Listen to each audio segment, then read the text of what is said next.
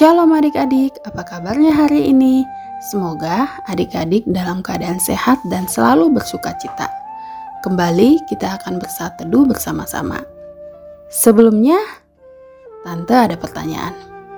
Siapakah yang sanggup mengubah hati orang? Ada yang bisa jawab? Siapakah yang sanggup mengubah hati orang? Jika sudah punya jawaban, jawabannya disimpan dulu ya kita akan lihat betul atau tidaknya jawaban adik-adik pada saat teduh hari ini. Firman Tuhan hari ini terambil dari kisah para rasul 2 ayat 14 sampai 15 dan ayat 37 sampai 39. Siapkan Alkitabnya dan biarkan terbuka. Mari kita berdoa. Tuhan Yesus, terima kasih untuk pemeliharaanmu setiap harinya kepada kami saat ini kami mau membaca firman-Mu dan merenungkannya. Bimbing kami Tuhan supaya kami mengerti dan kami mau menjadi pelaku firman-Mu. Dalam nama Tuhan Yesus, amin. Adik-adik, mari bersama-sama membaca firman Tuhan dengan bersuara. Kisah para Rasul 2 ayat 14 sampai 15.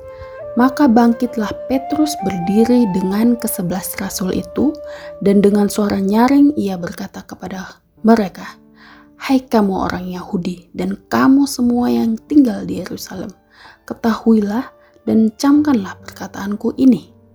Orang-orang ini tidak mabuk seperti yang kamu sangka, karena hari baru pukul sembilan. Kita lanjutkan kisah para rasul 2 ayat 37 sampai 39. Ketika mereka mendengar hal itu, hati mereka sangat terharu. Lalu mereka bertanya kepada Petrus dan rasul-rasul yang lain, "Apakah yang harus kami perbuat, saudara-saudara?" Jawab Petrus kepada mereka, "Bertobatlah dan hendaklah kamu masing-masing memberi dirimu dibaptis dalam nama Yesus Kristus untuk pengampunan dosamu, maka kamu akan menerima karunia Roh Kudus. Sebab bagi kamulah janji itu, dan bagi anak-anakmu, dan bagi orang yang masih jauh, yaitu sebanyak yang akan dipanggil oleh Tuhan Allah kita. Demikianlah pembacaan Firman Tuhan. Firman Tuhan hari ini menceritakan suatu peristiwa yang luar biasa yang terjadi di Yerusalem.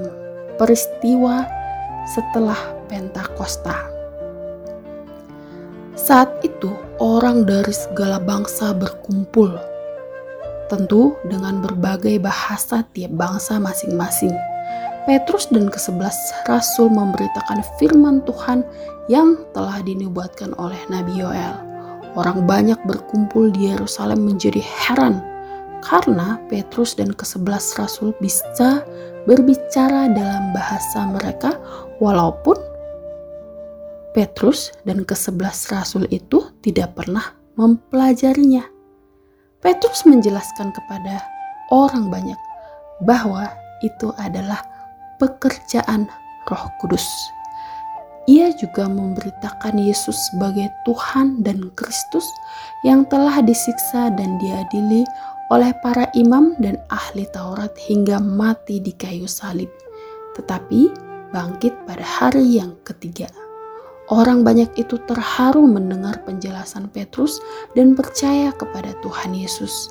Mereka bersedia dibaptis oleh Petrus dan murid-murid Tuhan Yesus. Adik-adik, Petrus dan kesebelas rasul lainnya adalah manusia biasa, sama seperti kita semua. Namun, pimpinan dan pekerjaan Roh Kudus membuat mereka berani berkata-kata, membuat hati orang percaya. Adik-adik, seperti para murid mari kita memberitakan tentang Tuhan Yesus. Nah, jadi dari firman Tuhan hari ini, jawaban dari pertanyaan di awal tadi adalah Roh Kudus. Roh Kuduslah yang mengubah hati. Pasti di antara adik-adik ada yang bisa menjawab dengan benar. Yuk, kita mengatakan bersama-sama, "Aku mau Roh Kudus mengubah hatiku." Sekali lagi, kita katakan, "Aku mau Roh Kudus mengubah hatiku." Mari kita berdoa. Bapa di surga, kami yakin bahwa Roh Kuduslah yang membuat kami bisa percaya pada Tuhan Yesus. Tolong tetap jaga hati kami untuk selalu diubahkan dan dikuduskan oleh Roh Kudus. Terima kasih ya Tuhan, dalam nama Tuhan Yesus. Amin. Sampai jumpa pada saat teduh berikutnya. God bless you.